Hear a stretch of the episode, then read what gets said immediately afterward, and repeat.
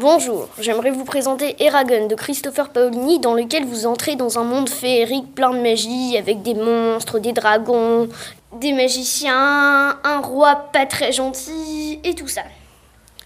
Je l'ai aimé parce que il y a plein d'aventures et que à chaque fois bah il y a du suspense et que à chaque fois où on croit qu'il va se passer un truc bah en fait bah non, il va pas se passer cette chose là. Et qu'il y a des traîtres et tout donc euh, c'est vraiment bien. Lisez-le si vous voulez ou pas, pour lecteurs avertis.